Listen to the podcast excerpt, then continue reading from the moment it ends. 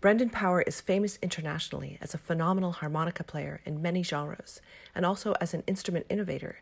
He's invented many unique harmonicas to increase the expressiveness and range possibilities of the instrument family and is constantly experimenting. His website is linked in the description. Brendan also has a fascinating personal story in that he discovered the harmonica in his university years and changed his life in order to master it. He's completely self taught, and you may have heard him playing on albums with Sting, Kate Bush, Van Morrison, movies like Shanghai Noon and Atonement, or over 20 of his solo albums. I was thrilled to have this opportunity to speak with him, but unfortunately, we had some really big internet delays, which you may notice as a few instances of unavoidably choppy editing. During the episode, Brendan demonstrates a few of his harmonicas in different styles, and I've added timestamps to the description. Let's just say hello. Th- thank you so much, Brendan Power, for, for joining me today. Thanks, Leah. Nice to um, yeah, nice to be asked. Um, you know, Yes, I uh, Yeah, I yeah. I found out about you through fiddler Janie Rothfield, and then I just found out about this whole world of harmonicas that I didn't realize existed. And what I find so inspiring about your story is not only that you're such an incredible musician, but that you were motivated to become an inventor in the pursuit of more expressive playing, and I find that so wonderful. So to start off. I know you um, you've developed so many harmonicas, and you're always uh, developing new harps. Can you show us some of those and different styles that you can play on, and then we can get more into your story?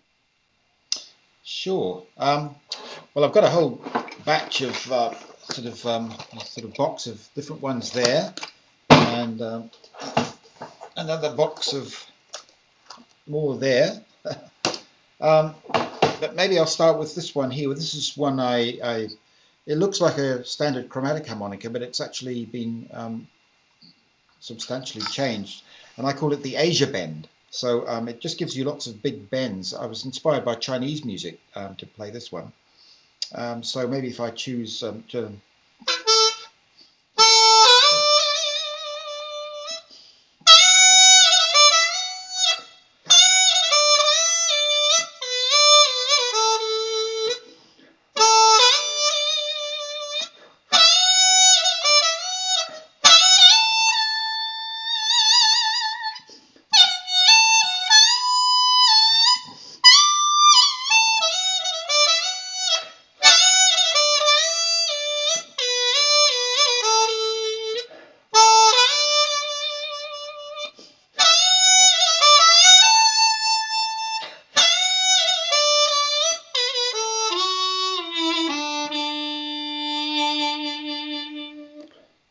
Beautiful. Thank you so much. So that's um, hopefully you recognise that. Yeah, ah, Amazing Grace it was. I did recognize it, and I was trying to. Yeah. Did you recognise it? Yeah. Okay. So basically, um, th- yeah.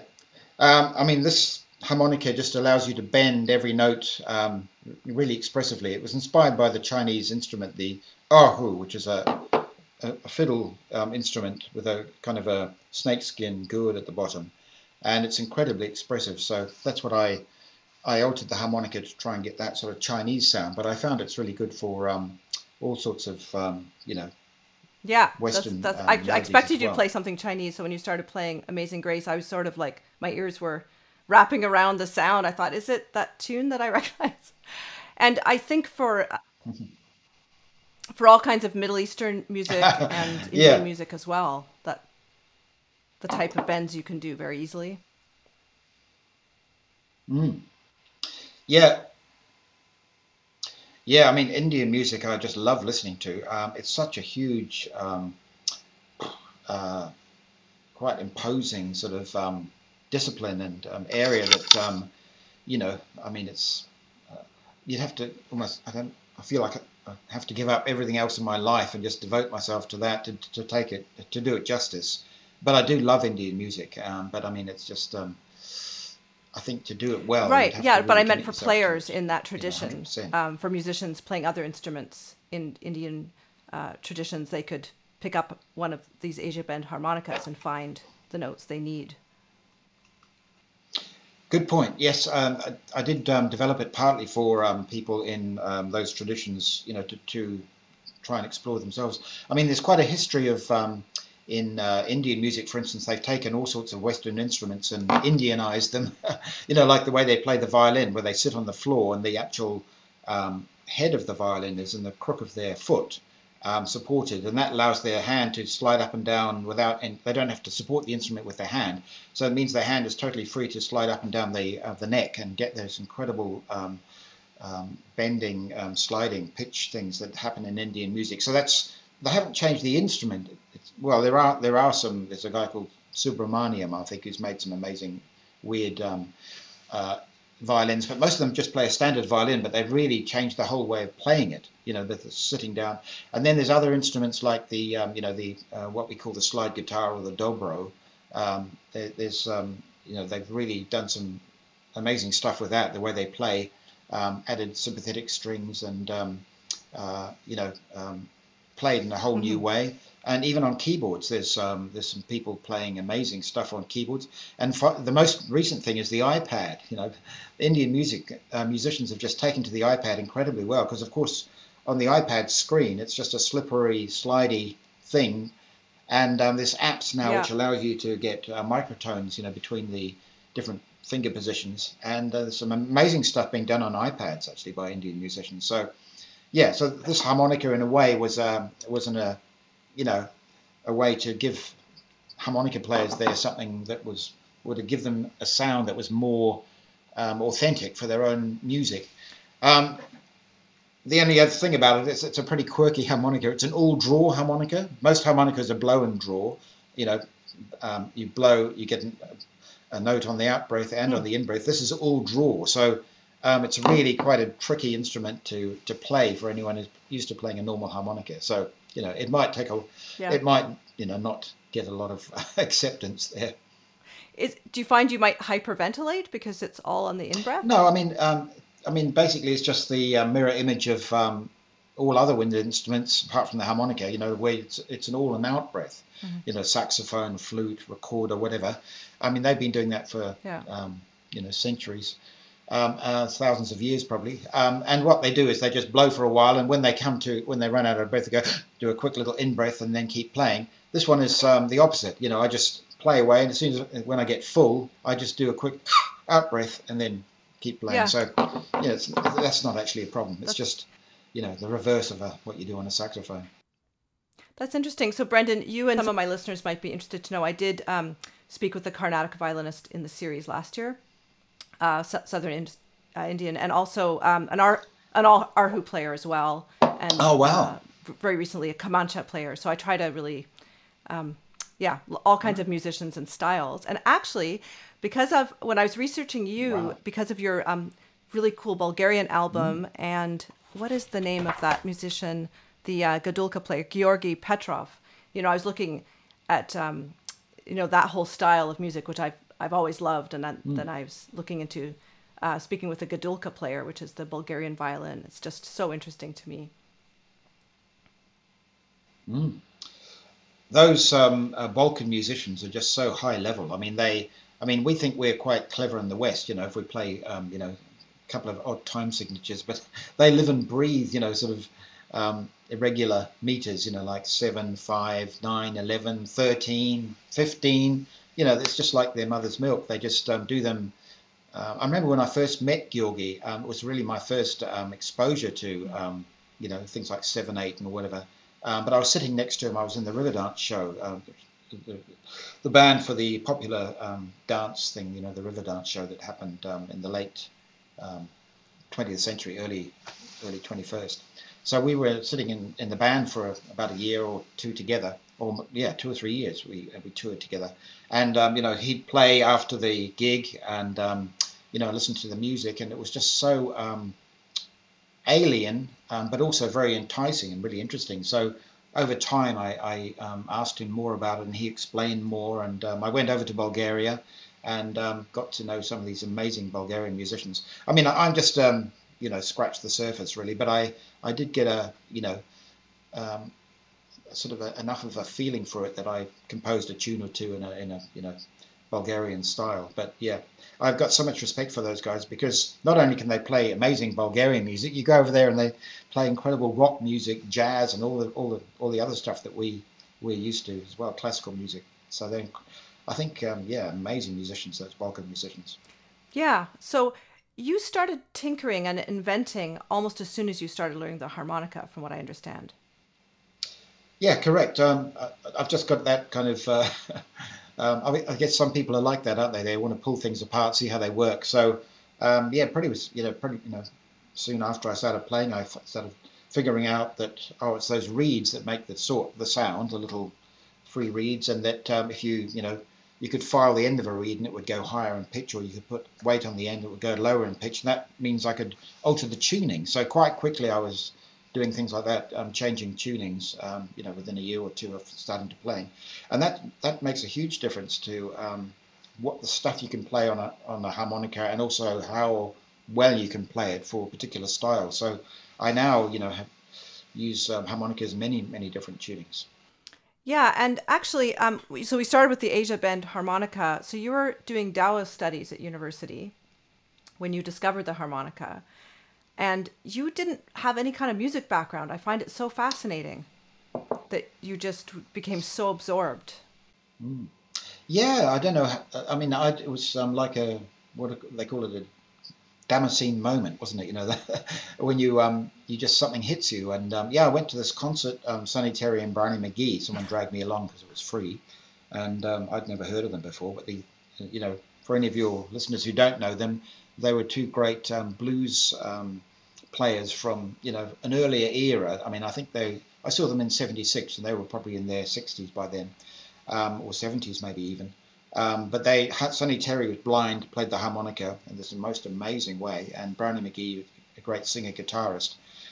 Funnily enough, by the time they'd, um, by the time I saw them, they were really not. They didn't want to. They hated each other basically, as many of these um, long-term duos go. And um, you know they were on opposite ends of the stage, and um, you know um, they'd make sort of snide remarks about each other to the audience, but they didn't actually talk directly to each other. And Brownie would play tricks on Sonny, where you know Sonny was blind and he had his harmonicas in a kind of a belt around his waist. So Brownie would start a key in a certain tune, and Honey Sonny would hunt around and you know find, eventually find the right one. As soon as he got the right one, Brownie would change key. You know, so Sonny had to go through the whole process again. So there was all this kind of thing going on, you know, in front of the audience. But when they, I mean when they did play together, it was just amazing, mind blowing, and um, I was just so inspired by the sound of the harmonica. I went out and bought one the next day, and um, you know, it was a whole, yeah, it, it just um, I don't know how those things happen in life, but they're that, and I was 20 by that stage, so pretty late, pretty yeah. late to start um, start at it. You, like it, I was thinking, so you didn't grow up with that much music in the house, certainly not popular music. You didn't have a TV, as I understand. But your dad had a workshop so that part huge part of your career as an inventor was he influenced you that way? Yes um, i mean you know it's probably one of those things you inherit in your genes. So he, he was a really um, fine metal worker you know lathes and all sorts of things. Quite big um, machines I, I deal with smaller machines but i've got that same uh, bent and one, one of my brothers steve is, is similar um, on my mother's side, she was more artistic. She um, painted and did um, batik and stuff. So it's a little bit of that as well. Um, you know, I love calligraphy and things like that. But yeah, we definitely something from my parents. Um, you know, is transferred into what I do now. And your early days, when, so you were in Christchurch and then you went to Auckland, and you're just learning and starting to play with people. But the scene there was pretty rich in terms of opportunities to play with different kinds of people. Yeah, I mean, New Zealand is a, it's a small country a long, long way away from anywhere. So, um, um, you know, there is there's definitely a scene. It's nothing like the scene, of course, in the US or um, Britain or, or Canada, I guess. But um, you know, there's definitely a, a, you know a thriving music scene. Um, but most of it, uh, most of the musicians, I suppose, because it's um, partly we don't have our own long tradition as you do, say, in Ireland, where you know people grow up. There's been something going on for centuries. New Zealand's a young country with incoming people have gone there from many many parts of the world. Um, so we tend to just um, be like magpies, you know. We we um, listen to what's coming in and um, you know and and and learn it. So most of the musicians there um, learn from you know would have learned from records or CDs or or whatever from overseas and um, um, most would play many different styles pretty well, you know. So you that's another thing about if you want to make a living as a musician in New Zealand, you can't really specialize too much in just one thing. You know, you have to be quite good at um, you know different things so that you know you can get enough gigs to to survive. But yeah, there was a very thriving scene, certainly in Auckland in the early 1980s, or throughout the whole 80s. It was really um, lots and lots of gigs, and um, you know lots of opportunities to play, and also did quite a bit of studio work. Started to do some studio work there mm-hmm. as well. So when you were first learning by yourself, you you really didn't know what you were doing. From what I understand, you were kind of doing things wrong. Absolutely. yeah, I had no idea, you know, what a really what a scale was or um, a tune. So yeah, I it was just totally from scratch. Um, even now, I, you know, I've never learned to read music, um, so I just do things by ear. Um, but I've learned enough about music theory in terms of, um, you know, what chords are and why certain runs sound good over certain chords. You know how, but I, I don't. Um, I don't think in terms of the names of notes. I sort of think in terms of numbers. You know, a bit like the Nashville system. So um, you know, if you've got a, scale, you know, you've got your mm-hmm. one, you've got your three, you've got your five. Those are the main notes. So everything's numbers for me. Um, well, I'm not thinking numbers really, um, you know, explicitly, but that's how I um, relate. And also with the harmonica, I mean, basically, certainly with the diatonic harmonica, I mean, you've got one harmonica for every key. So if you were trying to think, right, okay, D sharp. Now, is that hole five draw or is that? So on one harmonica, it would be hole five draw, but on another one, it might be hole seven blow. So, you know, it's really, in some ways, thinking about um, note names is actually really um, difficult. Whereas if you think more numbers, then the numbers transfer from every harmonica, um, one harmonica to the other. So your one is always in hole two or hole five or whatever. So that's how I think of it. But um, yeah, I mean, I, I really admire people who can read music. Um, though I've met some people who can read brilliant music, and it sort of almost inhibits them play, from playing freely. They need to have uh, a piece of paper in front of them, or they, they literally yeah. cannot play a note. I mean, I've met people like that, quite a few, which I think is terrible. Um, on the other hand, I've met other people. There's plenty of people like myself who can't can't read a note, and we, we we miss out in many ways ourselves. But we sort of find our own ways. I think the best is the people who can read, but also can play by ear. Um, you know, that's the really the, the best. So. Um, You've you were um, when you moved to London, you did a lot of studio recordings. You've been on major uh, movie soundtracks and written soundtracks. So how did that process work? Uh, since you're not a note reader, would they give you a recording to listen to? I guess. Good question. Yeah, mostly they get. Yes, they, they would give me a recording to listen to beforehand, and then I'd um, sort of uh, you know get a, a, feel for it.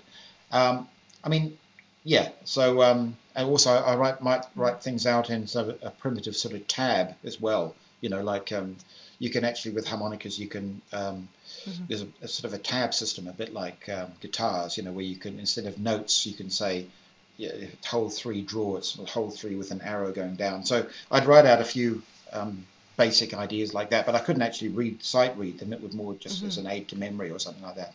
So you became very well known as an Irish player, which is interesting. It's not exactly in the tradition of Irish music to have a harmonica. And you won these this championship, I think, in 1993.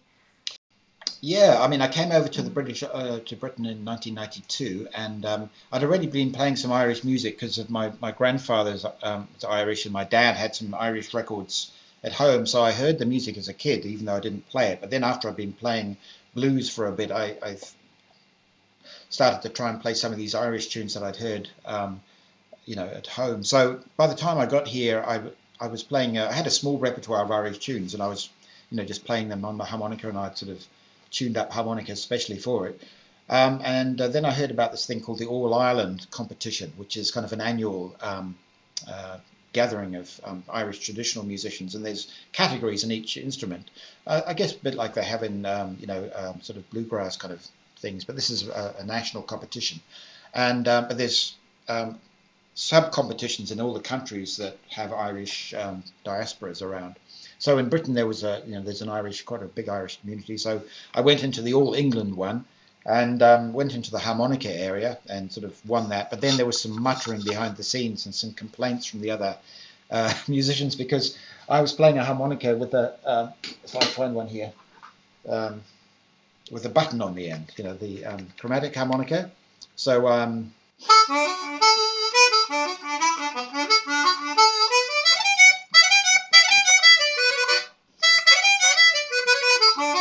so I could do little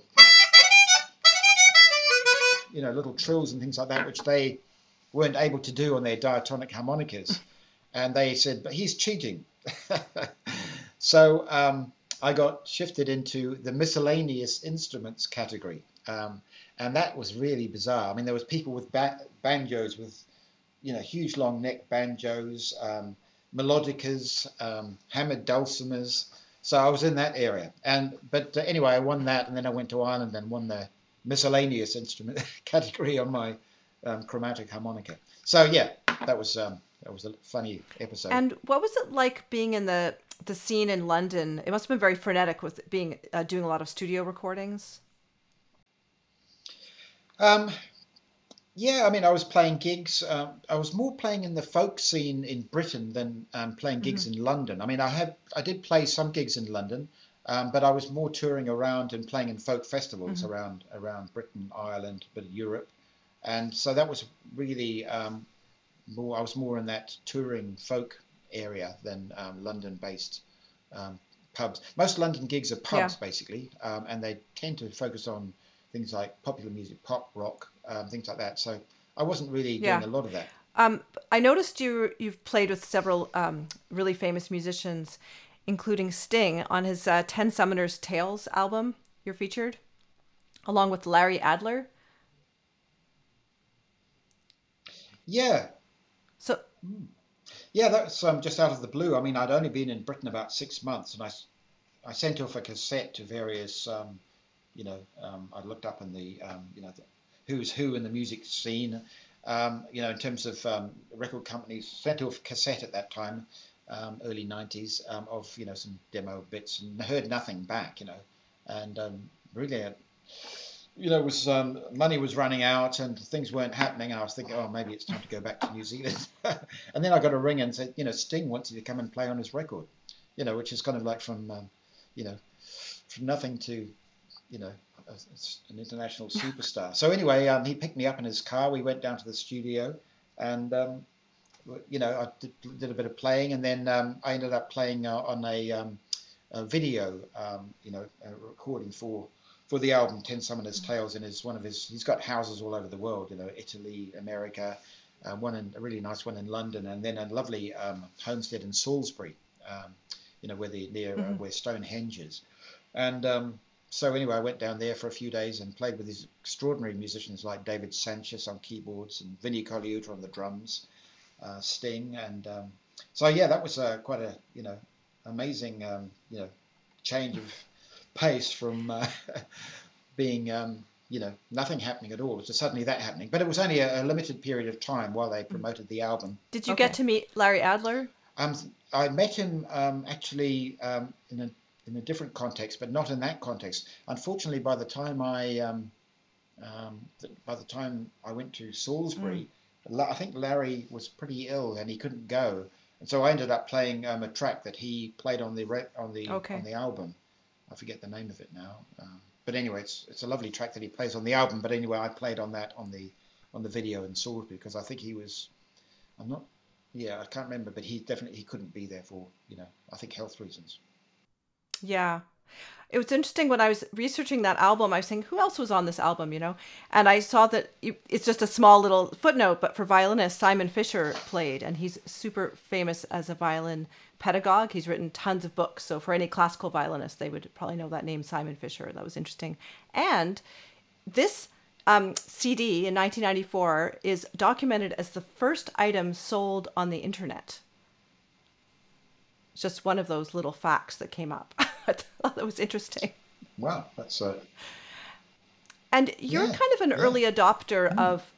Wow, you mean as a streaming? Uh, no, as, not as, as a, download. download. I believe it was purchased on the internet and shipped. That was my understanding. It was first because um, it was 1994.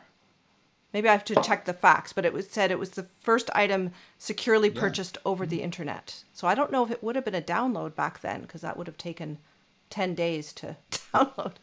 Yeah. Maybe it was just the transaction. No, yeah. Absolutely. Yeah. yeah. You mean when you say the first item purchased on the the, the first item of any I kind? I think I know, read like, this um, on Wikipedia. Or flowers or first yeah, item I'll of any kind. Double check that, but that's what I I read.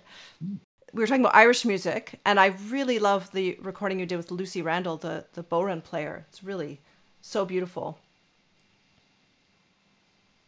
Mm. Could you play an? Yeah. Yeah, she's great. Could you She's play an Irish tune for us? Actually, would the, would you be willing to do that? Yeah, sure. Um, I'm just trying to think. Um, okay, so um, maybe a jig, maybe a jig going into a reel. So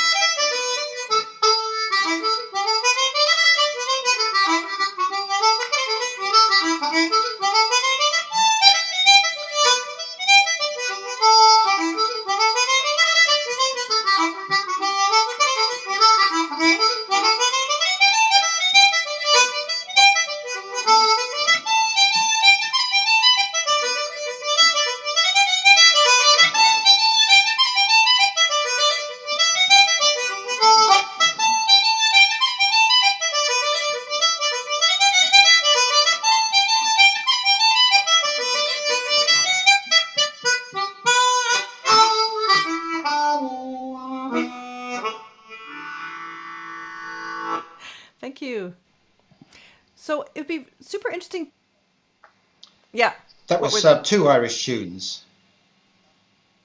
That, that was I don't know if you picked that up. Um, I think oh, is it um, second one is called the Corner House. Um, I can't remember the first one, but um, they were in two sort of really um, popular time signatures. You know, the jig, which is six eight. That's that's the jig, and then the reel, which is more like the two four.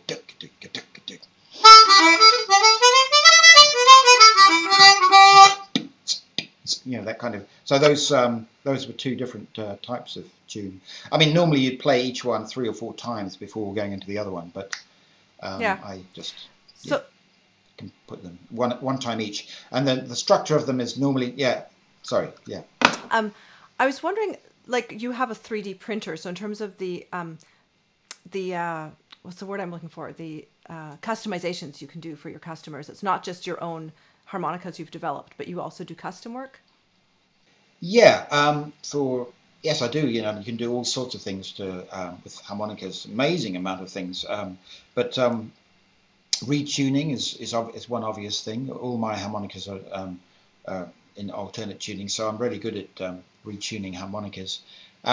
Most people play in a couple of there's two stock tunings. Like the chromatic normally comes in a particular tuning called solo tuning, and then the diatonic often comes in what's called Richter tuning. So probably 90% or 95% even of players in the world play it just in those two tunings. That's all they they they um, know and are interested in. But there is a sort of probably a growing interest in alternate tunings.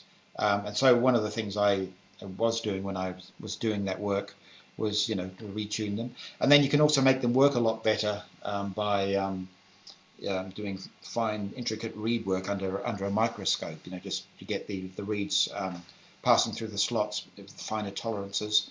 Um, and I was also doing more radical things like chopping harmonicas up and making smaller and bigger ones and and stacking them up one on top of the other. So you know all that kind of thing. To be honest, um, these days I do I do design. I've learnt CAD design and I um, and I can make far more interest, complicated and interesting um, harmonicas. But I I more um, do that sort of stuff for um, my own pleasure and for trying to make you know strange new harmonicas that, that I can play. I'm not sort of so um, um, doing custom work for other people or hand work for other people um, so Yeah. much anymore. Um, so th- we started talking about Asia Bend harmonica at the beginning of this conversation, and the harmonica it descended from an ancient Chinese instrument, right? Like the the sheng, or how's it pronounced? The Yeah, the, the free reed um, the free reed principle, if you like, this, where you've got this vibrating reed. I don't know why they call it a free reed because it's actually fixed at one end, but this mm-hmm. reed vibrating through a slot. Um, it's really ancient. I mean, the, the you know what the jaw harp or what used to be called the Jew's harp. Um, you know, that's a free reed instrument, and you've got a whole family of those kind of things in Asia. So that whole um, thing came from um, Asia, maybe China. Um, and it was really only in um, the ni- early 19th century that um, those free reed instruments um, started to become made in a Western forms, like the harmonica, accordion, concertina, bandoneon, all that whole family of instruments is all yeah, essentially based on, on, on a far older free reed family from from you know Asia, East Asia. So Hohner was a, a watchmaker, and I think I was reading. I think it was um, before him. There was like a trend in Germany that men wore these harmonicas as like a, like jewelry. They were like little wrist ornaments before it became a thing. And I think like, did you read that? Did, have you heard that history? No. No. Really? Okay.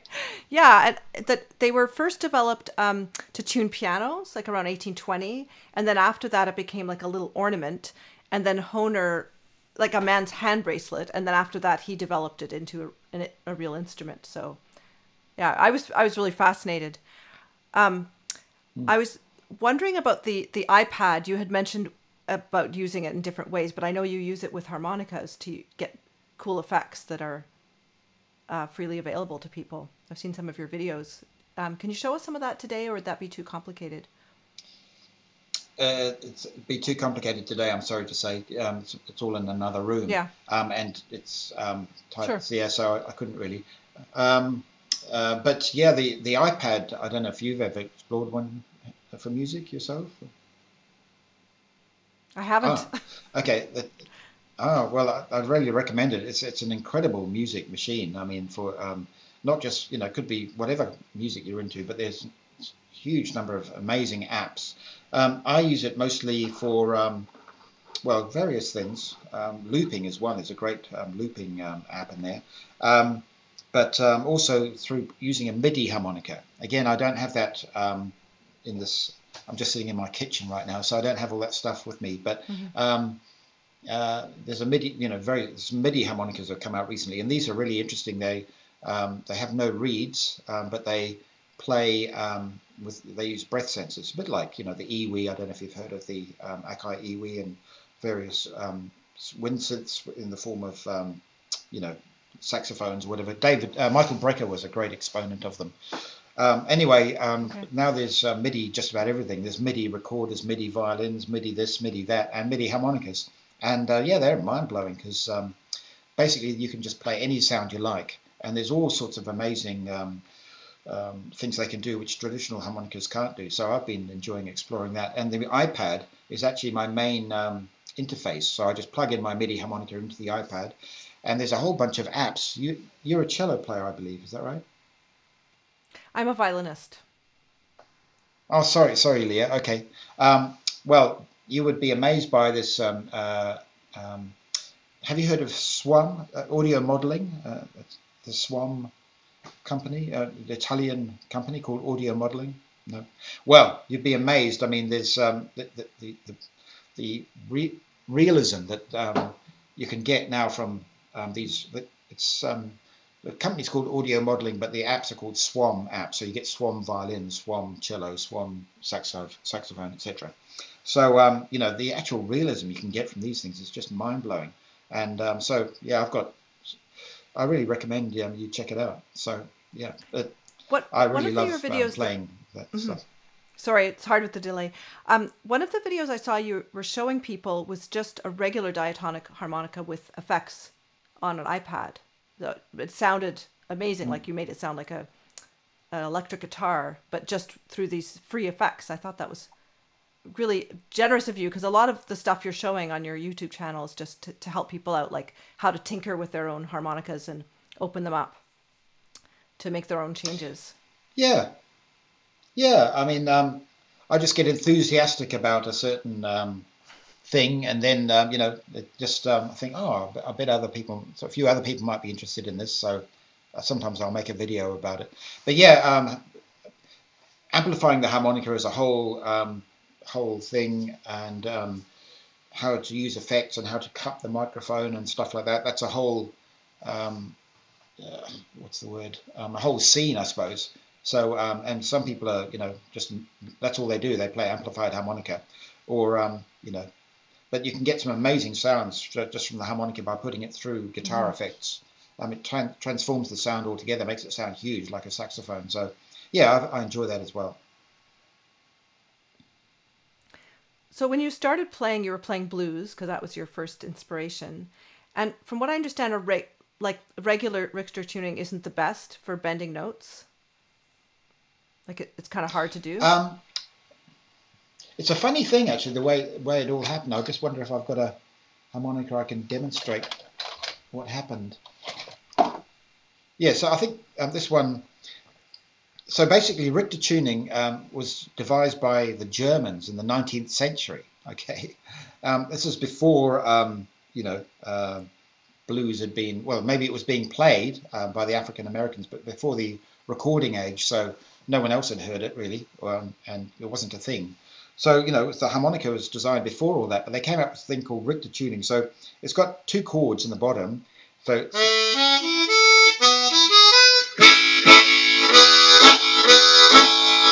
So you just get a blow chord on your out breath, and you get a um, uh, an in chord. Uh, you get the, the tonic chord on your out breath, and the dominant chord on your in breath. And so this is the bottom octave of the of the harmonica. Now it's not really intended for playing melodies; it's purely for chordal accompaniment. So in the middle octave, you got your um, melody notes. So the idea is to play out of one side of your mouth, slap your tongue off the bottom end, and you get chordal accompaniment. So so roughly sort of.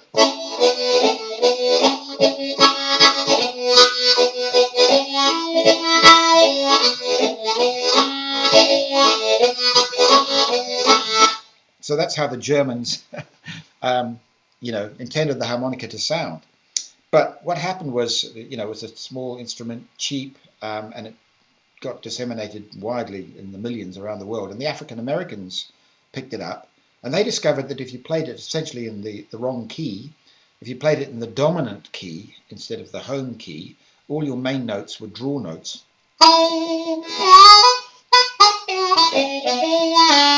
And they could all be bent. So, you know, a tune like Mary Had a Little Lamb, instead of going, it would be more.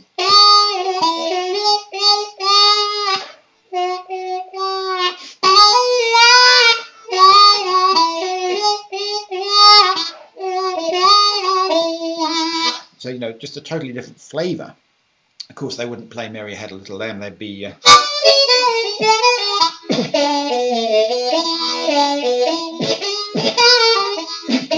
they play more sort of bluesy sort of stuff on it. But um, it's a pure accident of, um, you know, history and um, a clash of cultures or something that the whole blues harp style eventuated on the harmonica. But getting back to your question, um, there are certain limitations from the from the Richter tuning that the early tuning that um, uh, mean that only a small number of notes can actually be bent. This sound. There's only you know there's 20 reeds and only eight of them can be bent. So a big part of my um, you know um, tinkering history has been try to bend more notes because um, I love the, the, sound of bent notes and the expression you can get from them. So yes, the Richter tuning is great. It turned out to be amazing for um, blues, even though it wasn't designed for blues.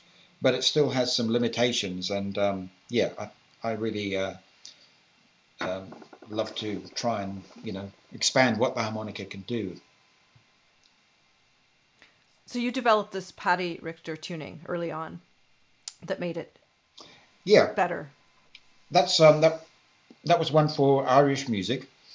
Um, and basically, um, like on, on this harmonica, this is pure Richter. So you've got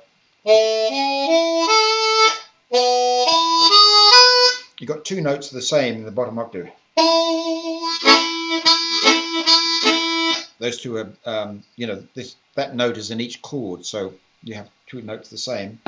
But for um, playing Irish music, um, it's much easier to um, uh, So this is a D harmonica. So now instead of um, two notes the same as they would be, say, on this one, I, I change one of them to, and that note makes a big difference.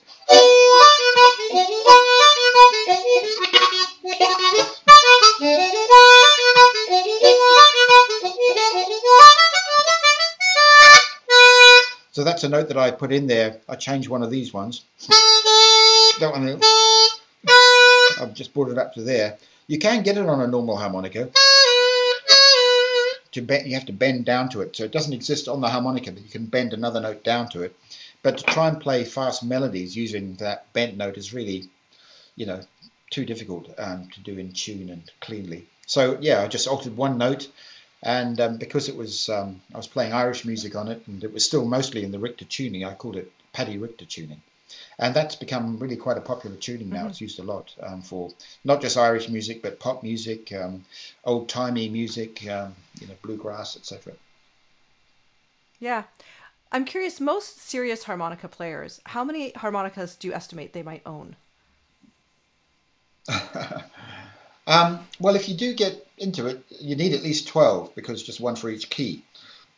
And then, um, you know, there's, then there's um, sad cases like myself who um, have lots of different tunings. So, you know, I've, I've, probably got a 50 harmonicas in my case that I carry around. Mm-hmm. Um, but that's probably a bit extreme. Um, but most would, you know, any pro harmonica player, if you look in this case, probably got about 20 at least. For beginners, would it make sense to just get a chromatic harmonica and be able to play all the notes? Um, that's a good question. Um, well, the answer to that is yes and no. um, chromatic harmonicas are, are great, um, and they do have all the notes. And um, you know, some people like um, Toots Thielemans and Stevie Wonder and quite a few classical players do amazing things with chromatic harmonicas, but they they there's a thing there's these things on harmonicas called valves, um, wind savers, and what they do is they isolate reeds from the others. And the whole point, um, the whole way you get this kind of um, this thing that I do in the Asia bend.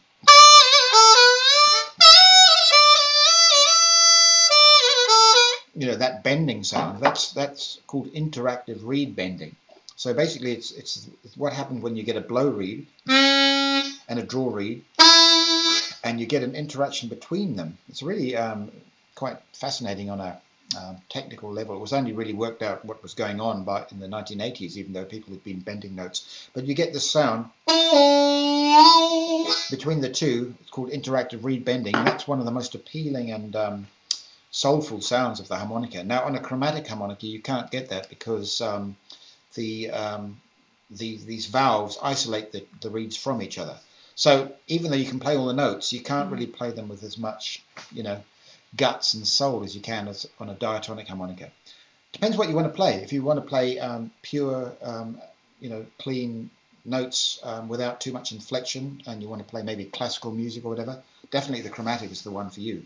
If you want to play a bit more um, earthy, um, soulful music, um, you know, I'd recommend a diatonic, and then maybe, or even you can you can you can mess up, you can mess with the chromatic harmonica and make it sound more earthy and diatonic, which is what I do with mine.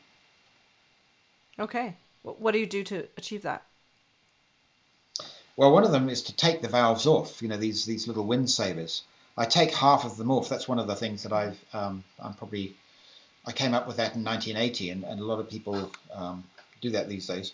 Um, here's a this is a chromatic harmonica. It's quite an interesting one. Some people say it looks like a mobile phone. It's actually made by the Hohner company, you know, the ones you mentioned um, uh, back in the day. But I'll just show you. So this one pulls apart. So there's a there's a slider there, which is um, it's a it shifts your air around, and this one just pulls apart. So here are the actual reeds. You can see them there, and um, there's blow and draw reeds. The ones you can see on the outside are the actual draw reeds, and the blow reeds are the ones set inside and you can see there's no valves on the outside so that's that's what I've done I've pulled all those off and it means I can now unbend the the notes like on a on a blues harp um, that's good um, so now this this um, this chromatic this chromatic harmonica that was a um, you know, a fairly, you know, maybe in my opinion, a little bit of a stiff sounding instrument. Now I can bend. So, um, you know, for instance, a chromatic scale, um, normally you have to go with a button, you know, and that's how you'd normally play it on a chromatic. Now I can go. So I can actually, you know, get the, the in-between notes. Or, so I can bend them as well as play them with a slide. So now it's a much more um,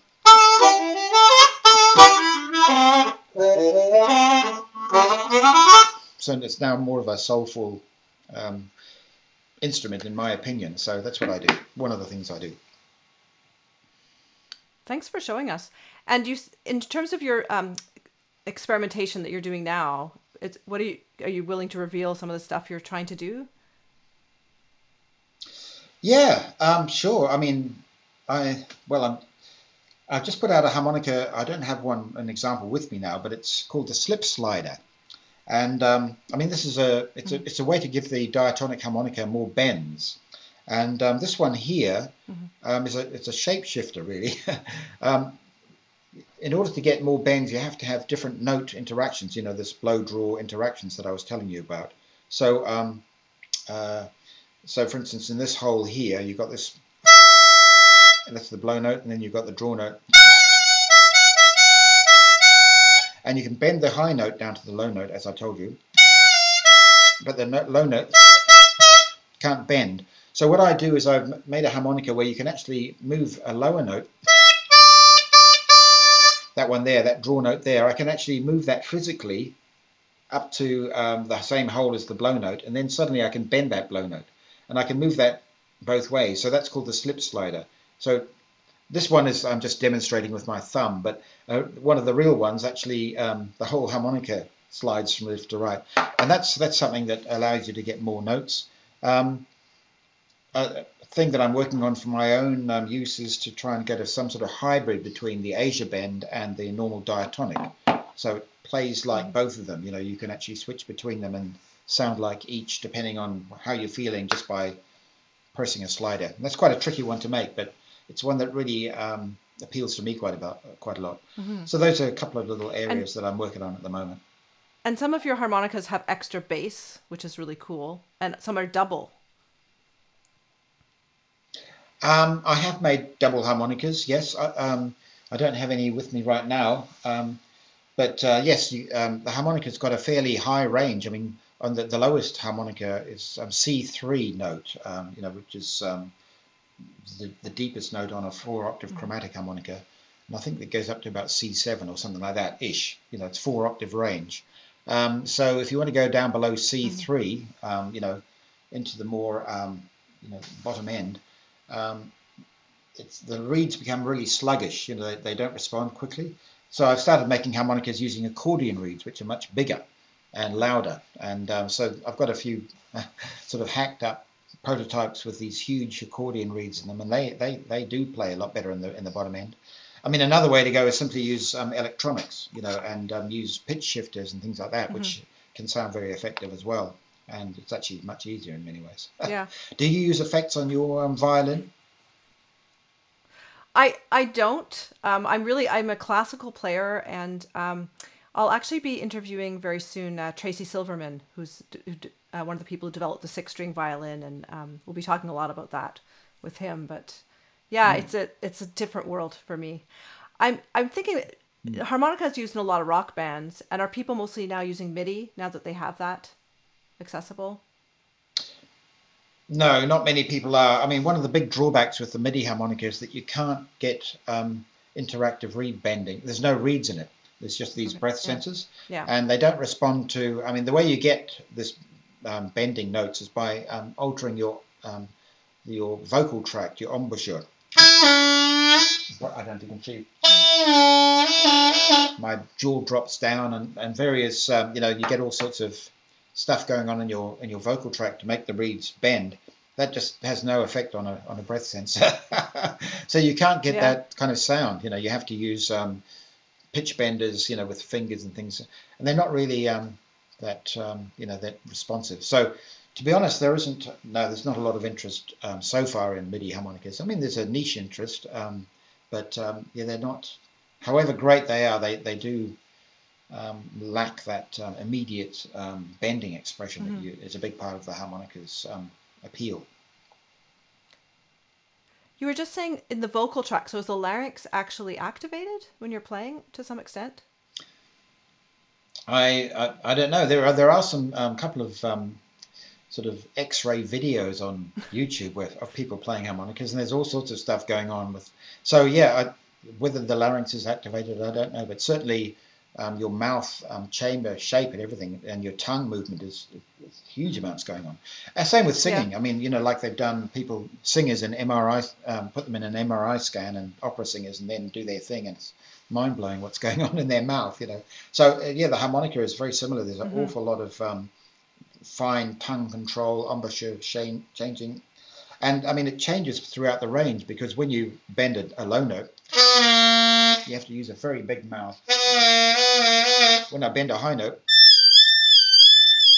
it's much more of a small mouth. So as I go up through the harmonica, my mouth um, shape and everything is, is changing a lot. Um, so yeah, there's a lot of stuff going on, but most of us don't even know what we're doing because we can't see what we're doing, you know. So that's yeah. So to end, I was just wondering if we could circle back to your early days when you're just learning the harmonica and you were very poor, right? You were shoveling coal and sleeping on friends' couches. Yeah, yeah. Looking back at your life then, is there advice you would give yourself or or things you could say to your younger self just starting out? Good point. Well, I mean, it's such a different world then. I mean, you know, we're talking the um, late 70s, you know. Um, nowadays, um, you know, people, I think people are in far better situation in terms of learning. I mean, there's just, you know, YouTube is just yeah. an incredible resource for learning. Um, I had nothing like that. It was all just, um, you know, I was living in the back of beyond in New Zealand, and um, you know, there was just the odd record that had some harmonica on. Um, so try and transfer um, when you say that my younger self back in 1976, what would I tell myself then? I think I did everything I could at that time. I mean, um, but yeah, I, I, if I were growing up now, I think I'd have fun. You know, I definitely have way more um, stuff to um, to access in terms of learning. I could probably learn a lot faster, um, just because. I, for instance, um, the way you play the harmonica, there's several different um, embouchures. There's a, what's called tongue blocking, and then there's um, what I do is called lipping, and there's another one called um, what's it called?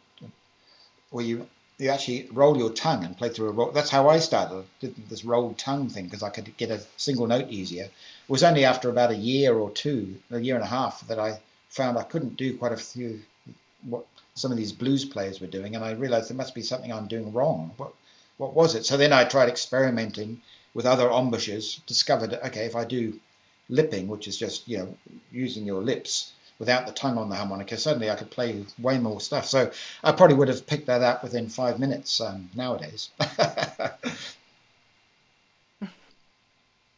were there? I guess what I was partly thinking was there. There must have been times where you were tempted to give up, um, but you're obviously so persistent. You know. Yeah, I mean, I, I, just got obsessed, you know, and um, uh, totally driven. So, um, no, I, I, never thought of giving up, really.